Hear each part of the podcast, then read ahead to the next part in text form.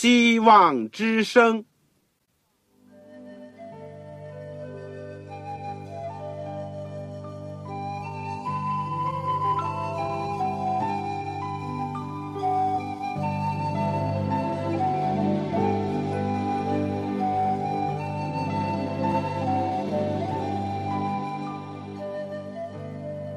各位听众朋友，各位弟兄姐妹，欢迎您收听信徒培训这个节目。教会的兴旺，不单表现为人数众多，更要求教友的素质好。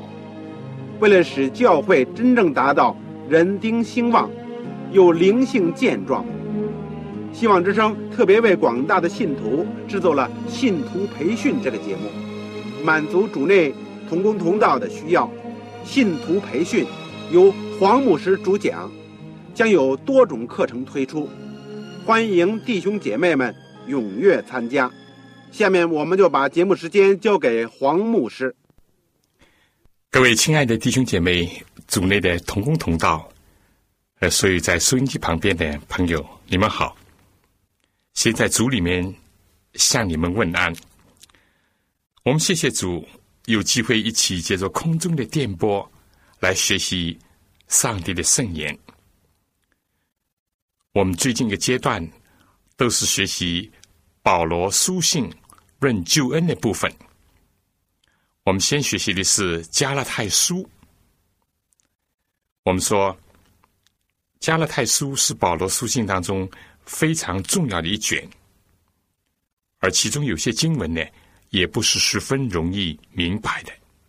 我们但求圣灵能够借着上帝的话语，能够光照我们，引导我们进入真理。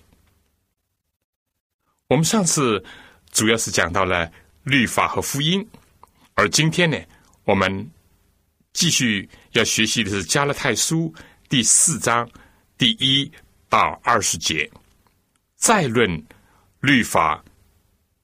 和救恩，在我们学习之前，让我们一起祷告。亲爱的天父，爱我们的主耶稣基督，谢谢你能够把救恩的信息启示在圣经里面，也谢谢你借着圣灵能够光照我们，使我们能够进入到你所为我们预备的。救恩的真理当中，我们更谢谢主，因为是你来到了世界上，传达了天父的慈爱的信息，而且为我们牺牲在十字架上，成就了救恩，而在你生活的时候，给我们留下了完美的榜样。上帝律法在你心里。以致你一生都能够遵从天父的旨意，最后以无罪的代替我们有罪的，为我们成就了奇妙的救赎的大功。谢谢主！今天我们在学习保罗书信的时候，求你光照感动当日使徒的圣灵，今天也帮助我们开我们的心窍。让我们明白，我们如果有什么错误的，求你纠正我们；如果我们所领受的是从你那里来的，求主能够建立。求主祝福每一位弟兄姐妹，每位同工同道，让我们都能够按照正义分解真理的道，用生命的粮喂养自己，也喂养其他的羊群。我们短短的祷告，感谢，奉靠主耶稣基督的圣名。阿门。我们这个上次呢，一起学习的是加勒泰书第三章十五，一直到结束第二十九节。我们讨论了律法和福音的关系，以及他们不同的功用。意思就是说，人不能靠自己守律法而得救，人只能因着。信心凭着上帝的应许，接受耶稣基督和他的福音，这样才能得救。不认识圣经的教导，不认识亚伯拉罕的榜样，或者是人类的经验，也包括了加勒泰信徒的经验，都告诉我们这一点。唯有基督是我们信仰的中心，人不能靠着自己的力量或者是功劳去换取救恩，或者是解决罪和得救的问题。我们上次也已经指出了，这里的律法呢，不单单是指着摩西的译文律法，也就是那些献祭的条例，更加是指着道德律十诫所讲的。人不能靠着遵守献祭的条例而得救，必须要借助这献祭的条例，用信心来仰望要来的救主耶稣基督。同样的，人也不能靠着遵守十条诫命而得救。人作为自己来讲，根本无能为力去遵守上帝的话语。人一定要这样做的话呢，就好像是顶着需求做戏，吃力不讨好。到头来还是被律法定为有罪。那么有什么办法呢？唯一的就是靠着信主这个办法。我们说信了主耶稣基督，就不再一直在律法的定罪的智能之下。但是这不等于我们就可以凌驾在律法之上，可以超越上帝律法的要求。不是，我们只是。行在上帝律法当中，行在上帝真理和他的话语当中，正像主耶稣基督对我们提出的要求：你们若要进入永生，就当遵守诫命。这样呢，我们就没有律法来禁止我们，我们一直可以得享上帝真理当中所赋予我们的自由，以及我们作为上帝儿女的这种身份。我们不再作为罪奴，既然不做罪奴，当然也就脱离了律法的这个定罪的职能了。好，我们今天呢要继续学习加勒泰书第四章。第四章，我趁着这机会讲一讲。希望你有圣经的，把圣经打开，翻到新月保罗书信加勒泰书第四章。如果你手边没有圣经，而实在是非常希望得到一本圣经，那么，请你来信告诉我。你说我需要一本圣经，可以帮助我更好的学习上帝的话语，领受神的真理。你来信呢，就请寄香港邮政总局信箱，香港邮政总局信箱七六零零号，七六零零号，或者是三零零九号。你信封上写“望草收”，“望”就是希望的“望”，潮水的“潮”。同时写清楚你自己的姓名、回邮地址和邮编的号码。我尽量的想方设法，能够为你提供一本免费的圣经。好了，我们今天就学习《加勒泰书》第四章。我们先打开。圣经先读第一到十一节。保罗说：“我说那承受产业的，虽然是全业的主人，但为孩童的时候，却与奴仆毫无分别，乃在师傅和管家的手下，只等他父亲预定的时候来到。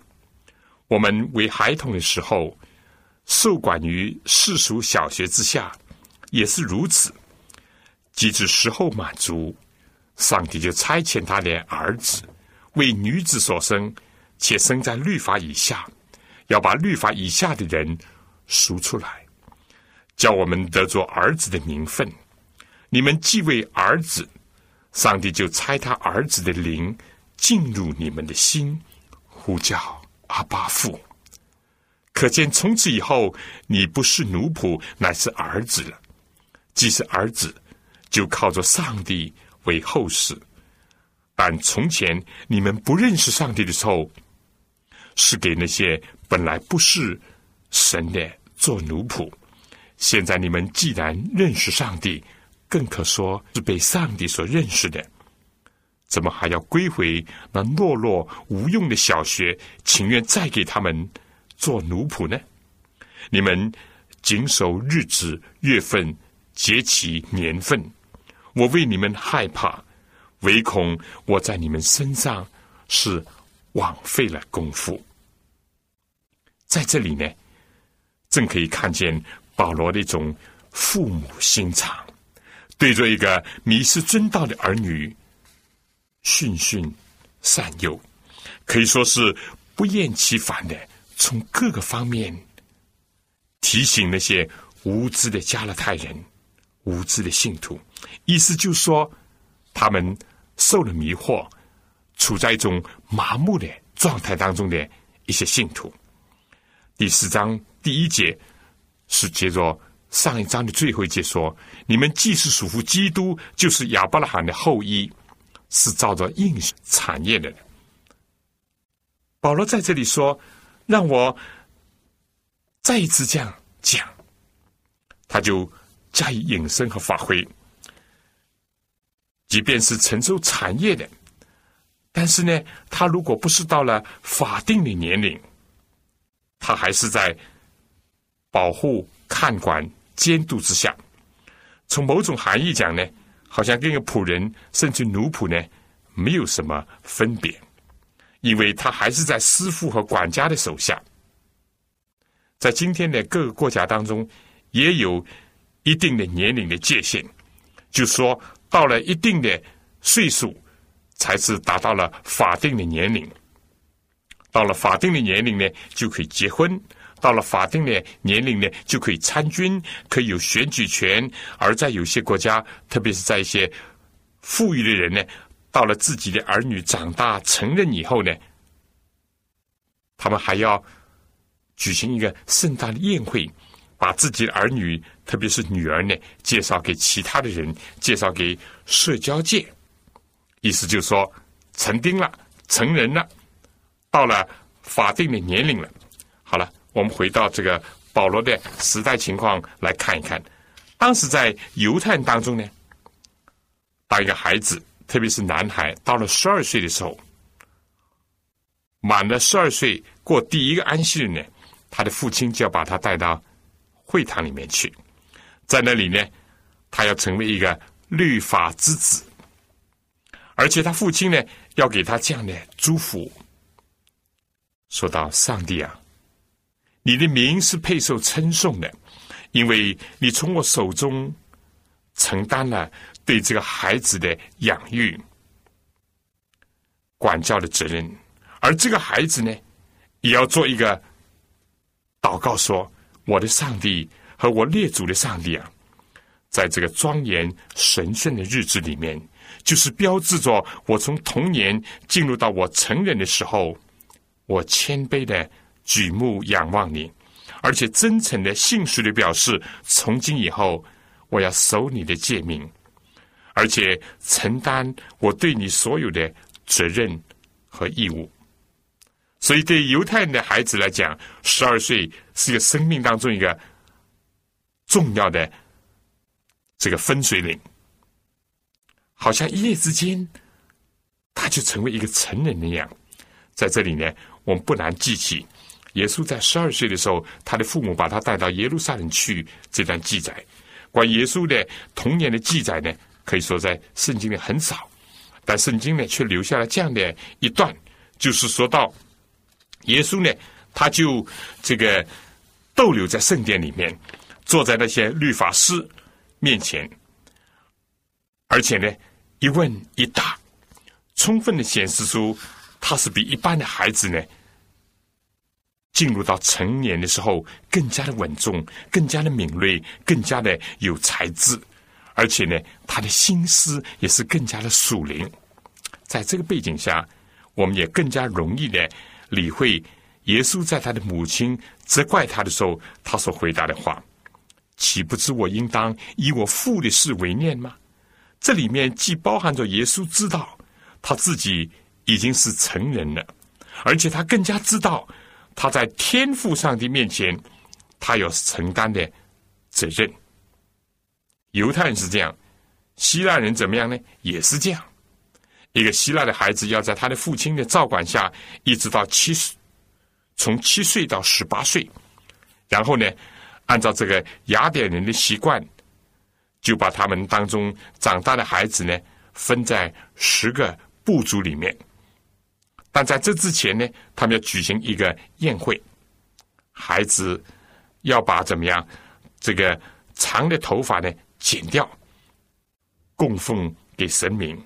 到了罗马时代，罗马的律法呢也是这样的规定。孩子虽然没有一个非常固定的年龄，标明他的成人期，但一般都是在十四岁到十七岁之间。到了这样的年龄呢，就有一个庄严的一个神圣的宴会。这个孩子呢，本来是怎么样？是穿着罗马式的这种宽的衣袍的，但在这个衣服的下摆当中呢。有一条很窄的紫色的带子，这时候他就要脱去这件衣服，穿上一种颜色的罗马的宽的衣袍，就表明他是成人了，而且他要被介绍给公众，表明他已经长大了，独立了。在那个时候呢，孩子就要把他的这个求，女孩要把她的玩具呢。供奉给阿波罗神，表明他们放弃了童年时候的幼稚的事情。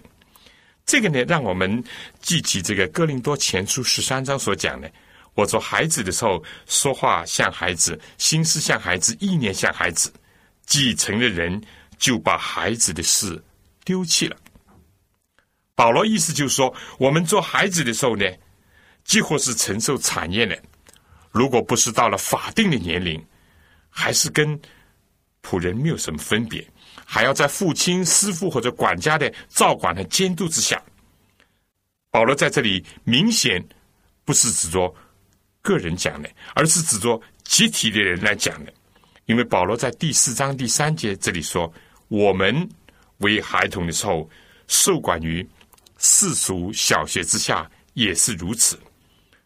即使时候满足，上帝就差遣他的儿子。”为女子所生，且生在律法以下，要把律法以下的人赎出来，叫我们得做儿子的名分。保罗意思就是说，在耶稣基督还没有降生来到世界以前，指着所有不明白上帝传给亚伯拉罕福音的人，都是被看管在律法以下，因为全人类都犯了罪，亏欠了。上帝的荣耀，也是罪的奴仆。但即使时候满足，狭义一点讲呢，可以指着大以理书第七章的预言，就是关于受膏者要来的一个预言。而广义的讲呢，上帝救赎人类的计划有他所预定的时间。当这个时候时日满足了，正好像以色列人。在埃及四百三十年，圣经讲到满了四百三十年的时候，上帝就把他们领出来，像军队一样。到了上帝所预定的时间，上帝就差遣他的儿子耶稣基督为女子所生。这对我们今天当然清楚。公元的开始，一千九百多年之前，耶稣基督已经。按照上帝预定的时候来到了世上，这就应验了圣经里面第一个也是最重要的一个预言。你当然会知道，这是记载在创世纪第三章第十五节，上帝面对的蛇亚当和夏娃所宣布的，女人的后裔要来。而这里所讲的儿子和第三章所讲的后裔呢，都是单数，是指着上帝所应许的救主耶稣基督所讲的。上帝如果不道成肉身，不成为人，就不能完成救赎的计划，因为上帝是永生不死的。这个要代替人去偿付这个罪责，也就是要担负罪的公价，死亡呢？成为一个必然，所以耶稣基督必须要成为人，因为上帝是不死的，而人是会死的。进一步讲呢，保罗说：“且生在律法以下，上帝是无罪的，但为了救赎人类，上帝要让无罪的为我们成为有罪的，这样呢，他才能够担待我们的罪。第五节说要把律法以下的人赎出来，叫我们得着儿子的名分。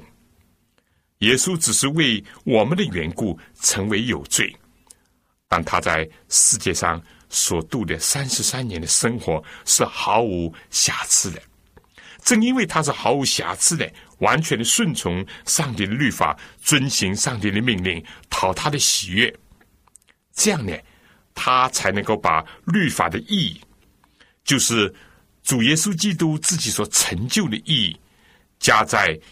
一切信他的人身上，也就这样，他一方面既替我们做了替身，为我们死，同时呢，在他的生活当中又为我们留下了榜样。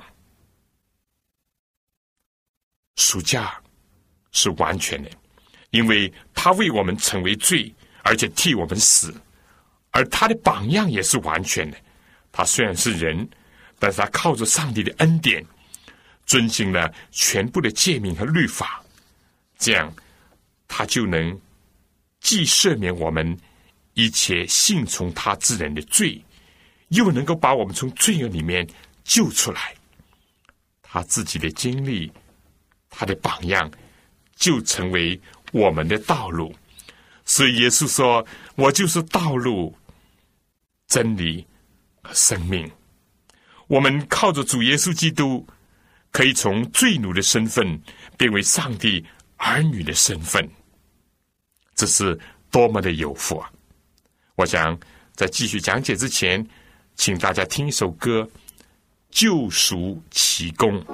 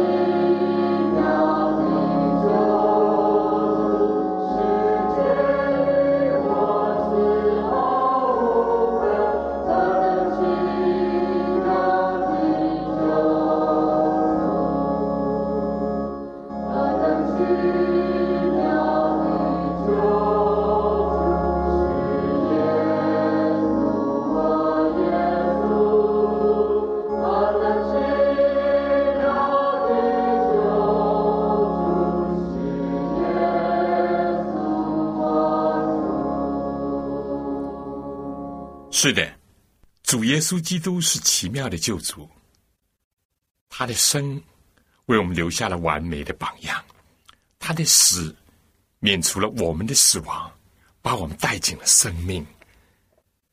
这是何等奇妙的一种救赎的大功！上帝的救赎的计划。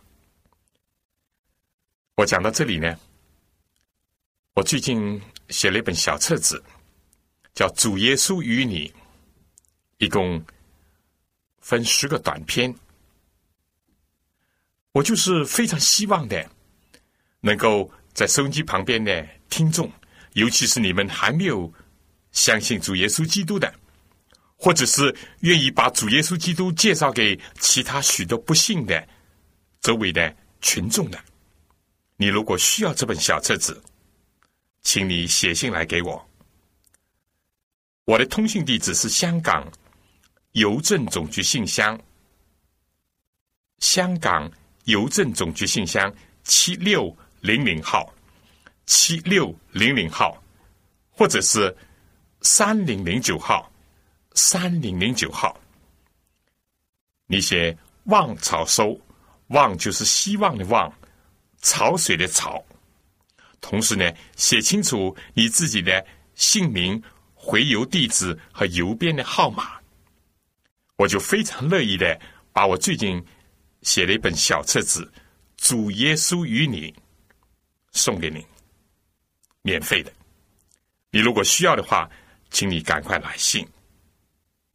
我再讲一次，我的通信地址是香港邮政总局信箱七六零零号，或者是三零零九号。好了，我们就继续讲下去。我们刚刚讲过，我们应着靠着主耶稣基督，就从罪奴的身份变为上帝儿女的身份。那么，作为上帝儿女的身份，有些什么标志呢？像犹太人、希腊人、罗马人呢，他们都有一定的外表的举动，或者是庆祝。我刚才在前面已经提到了。但作为上帝的儿女呢，他和一般的人所不同的呢，就是在第六节所讲的：你们既为儿子，上帝就差他儿子的灵进入你们的心。呼叫阿巴父，可见呢，从今以后，你们不是奴仆，乃是为儿子；既是儿子，就靠着上帝为后世。正像个孩子很自然的会称呼他的父母为爸爸妈妈那样，我们做罪奴的时候呢，我们根本不会称上帝做我们的父，也不会相信耶稣是我们的救主。实际上呢，也可以讲，我们也不敢这样的称呼，因为我们根本也不认识我们的天赋，也忘记了我们的天赋，甚至我们是抵挡上帝的。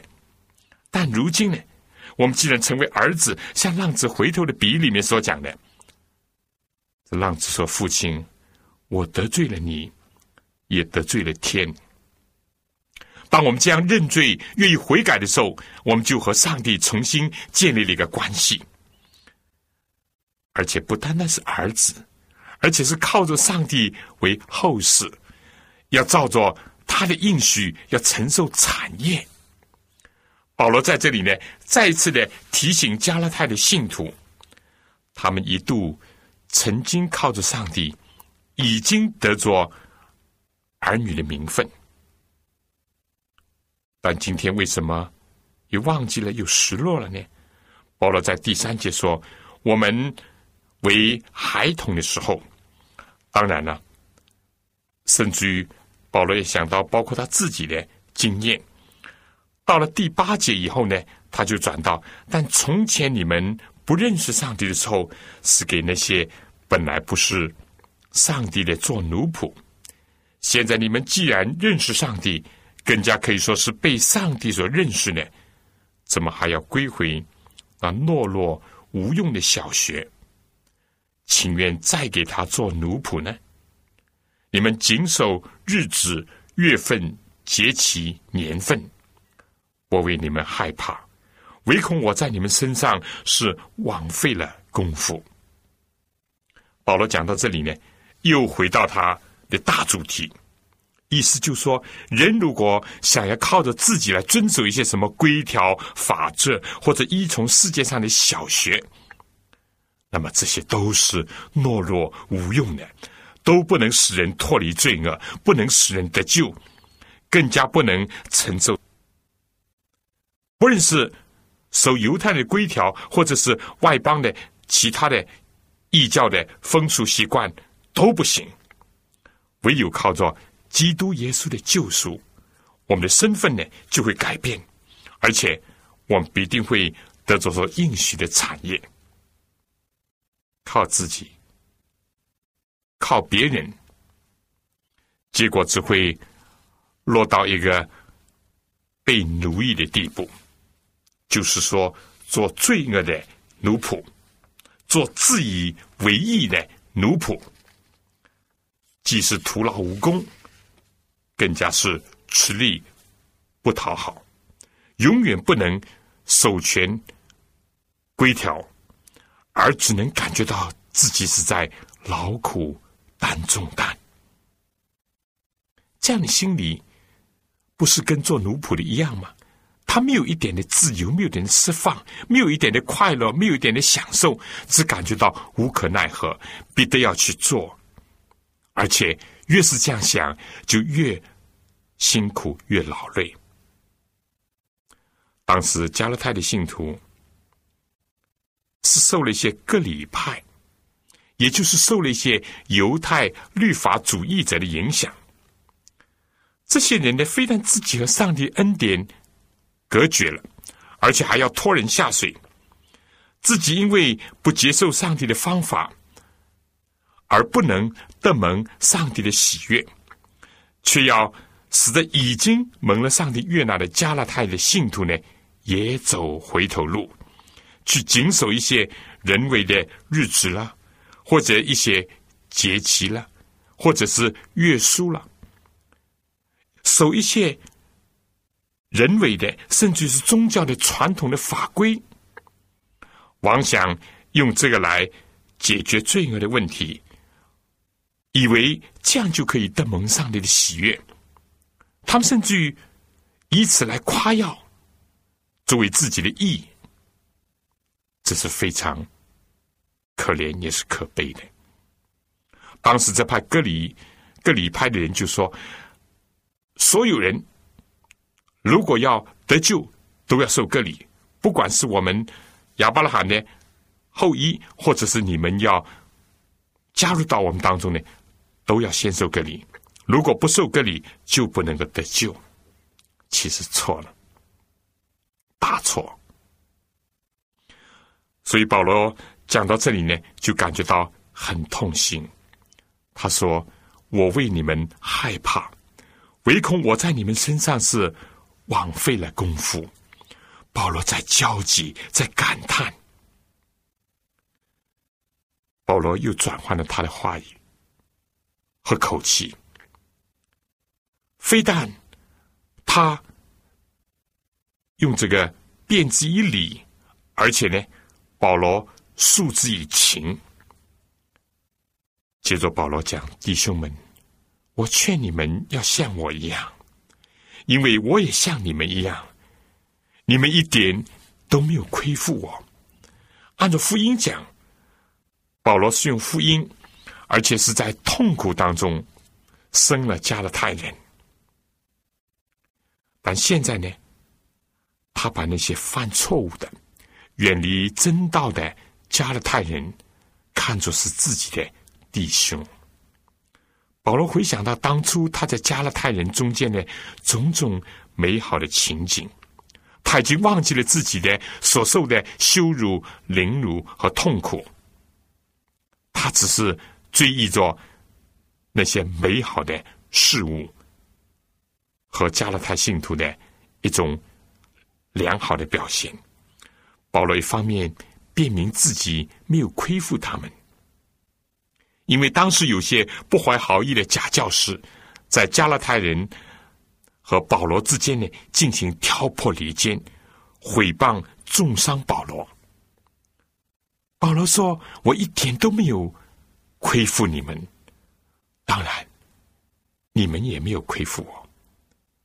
只是按照肉体讲，保罗今天痛心的，不是感觉到他自己受了什么亏负，而是感觉到主的恩典受到了亏负。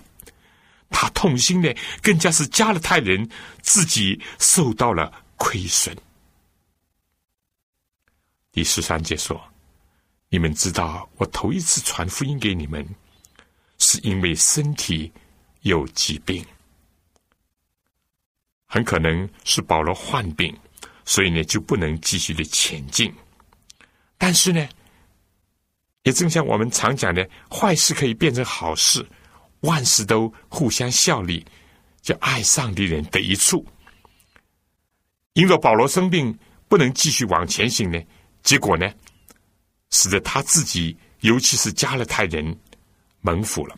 上帝就把保罗留在加勒泰，以致他可以把福音传给那里人，甚至于可以有更长的工作的时间。保罗说：“你们为我身体的缘故受试炼，没有轻看我，也没有厌弃我，反倒接待我。”如同上帝的使者，如同基督耶稣。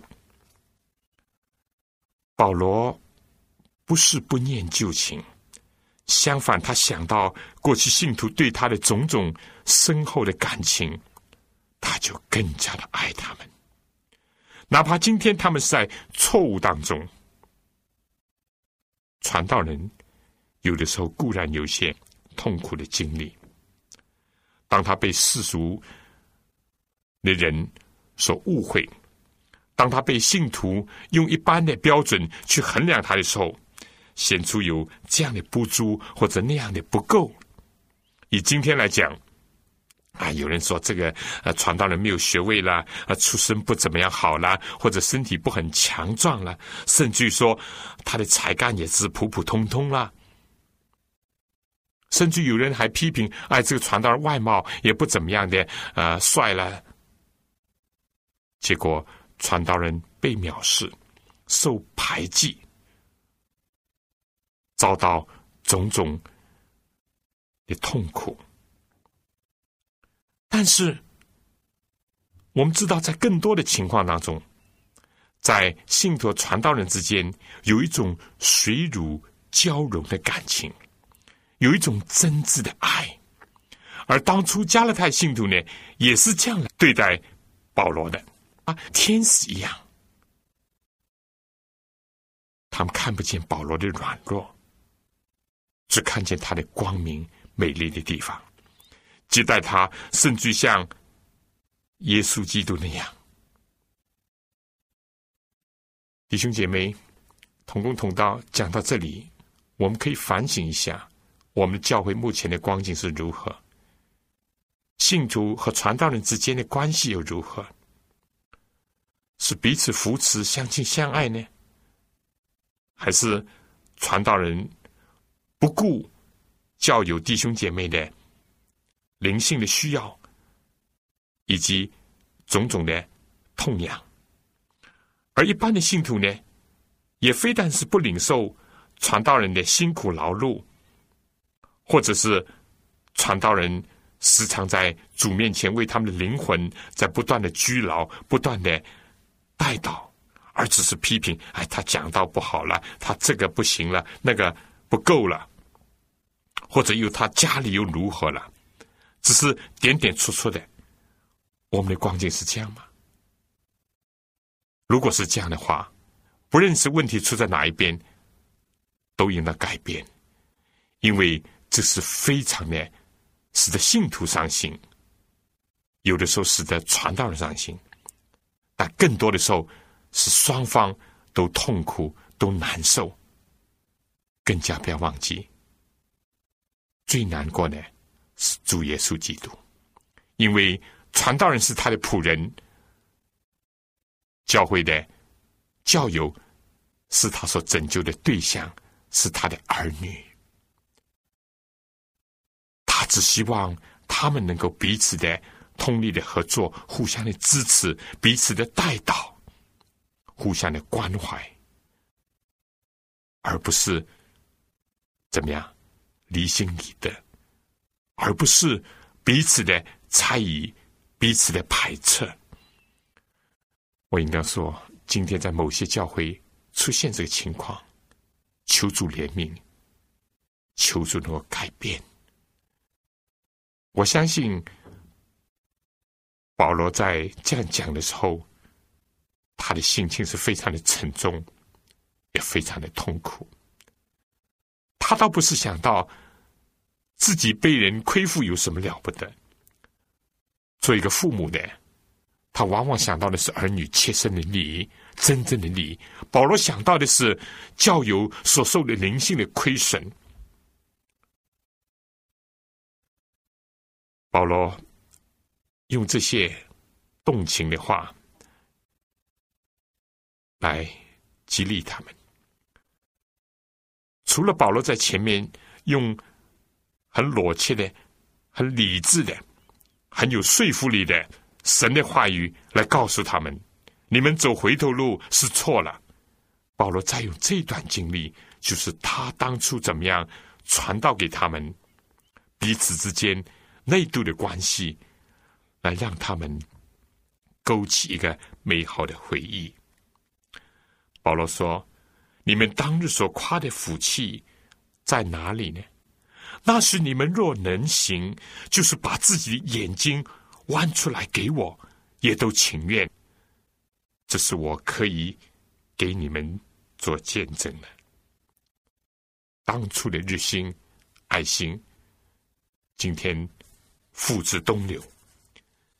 这一方面给我们一个教训：一个人真正的感情必须建立在真理的基础上，否则话是没有根基的。今天在有些团体、有些教会、有些角落，彼此人来人往，好像很热络啊，吃吃喝喝，你请我我邀。但其实，如果不建立在真理的感情上，不是彼此利用，就是。互相的所谓吹吹捧捧，或者就是稀里糊涂的过日子，这是没有价值的，是经不起考验的。这就好像是土浅的石头地上的种子，很容易发芽生长，但是太阳一出来就枯萎了，因为没有根。遇到一些考验，彼此之间的关系遇到一些挑战，马上就消失了。我们说，传道人跟信徒之间应当有很深的感情，信徒跟信徒之间也应当有深切的彼此相爱的感情，但一定要是在真理的基础上。正像约翰一书这样，真理里面的爱，这个信徒爱传道人最主要的出发点，应当是为了爱基督、爱真理的缘故。当然，也是为了一个为他们劳苦、为他们流泪、为他们辛勤工作的传道人的这个人的本身的缘故。但是呢，从这个圣经里面似乎再次暗示，保罗的眼睛是曾经有疾病，因为。在第六章十一节说：“请看我亲手写给你们的字是何等的大。”这里说，当初信徒想用自己的眼睛挖出来给保罗，代替他有病的眼睛，只是一时的冲动、心血来潮，或是单凭一股热情，这是不足的。我相信当时加勒泰人倒不是这样。不过呢。当一个人在信仰上转变了，他的生活上马上就会跟上；当一个人离弃了真理，他所有的感情都会变质。这是绝对的，这是绝对的。所以我们说，重要的是我们人类的感情必须建立在真理的基础上，否则的话呢，就会出现保罗在这里所说的：“如今我将真理告诉你们，就成了你们的仇敌吗？”这是很痛心的事情。一度似乎是这么的甜蜜，如今是这么的悲切。只因为保罗愿意讲真理，愿意把加勒泰人的灵性的光景的真实情况揭露出来，劝勉他们，警戒他们。保罗说：“难道我就成了你们的仇敌吗？”记得有一句名言说：“我爱我师，我更爱真理。我们要爱我们的老师、牧师，但是我们应该更爱真理。”我们说，保罗除了知道他们在信心和真理的根基上，因为很浅薄，以致有今天。同时，保罗也看出了另外一点，就是有些人，这些人的表面很热心，笼络你、接近你，待你这样好，待你那样好，给你吃这样。其实呢，这些人他们是别有用心的。加勒泰信徒当时就遇到这些撒旦的参与，他们在暗中的做一些破坏的工作，挑破离间，而且呢，直接的毁坏人信仰的根基。第十七节，保罗说：“那些人日心待你们，却不是好意，是要离间你们。原文呢，是把你们关在外面，关在基督的恩典之外，叫你们。”也热心的待他们。有人热心待你，他想回报，单单这样还不算，他背后还有更深的目的，他要离间你跟另外一些真正关怀你的人的关系，这是值得警惕的。这在今天的教会当中也同样的出现，至于在外界、在社会、在团体，我不去讲它。教会里面也必须要发扬的是正气，坚持的应当是真理，感情应当建立在真理的基础上，在磐石之上。没有感情，彼此很冷淡，彼此很疏远，那是不好的。但是如果是一种世俗的热情，世俗的一种关系，同样是经不起考验的。保罗加了一句。在善事上，常用热心待人，原是好的。我们记得这句：在善事上，常用热心待人，原是好的。但是在热心的现象后面呢，我们必须要加以分析。有些人对你很热心，似乎很关怀你，很照顾你，但是可能是黄鼠狼拜年，不怀好心。或者是要达到挑拨离间的一个目的，或者呢，希望你回报他，在你被他的日新的假象迷惑以后，他甚至可以控制你、左右你。在社会当中有这现象不奇怪，但在教会当中，千万要防备这个，因为撒旦就是这样的，要来破坏上帝的工作，要引诱门徒，要伤害。真挚的传道人的心。讲到这里，保罗说：“我小子啊，我为你们再受生产之苦，直到基督成型在你们心里。”啊！上帝在基督耶稣里面，借着他的救赎重生我们；上帝也借着传道人，借着他的话来重生。信徒，保罗在这里说：“我情愿好像生孩子那样受一次痛苦，再受一次痛苦，希望基督能够成型在你们的心里，基督再一次的诞生在你们的灵魂里面。奇的恩典，耶稣基督为我们受过了这一切。保罗那效法基督的使徒，也为加勒泰人受过了这一切。”我想，在我继续讲之前，请大家再听首歌《奇恩典》。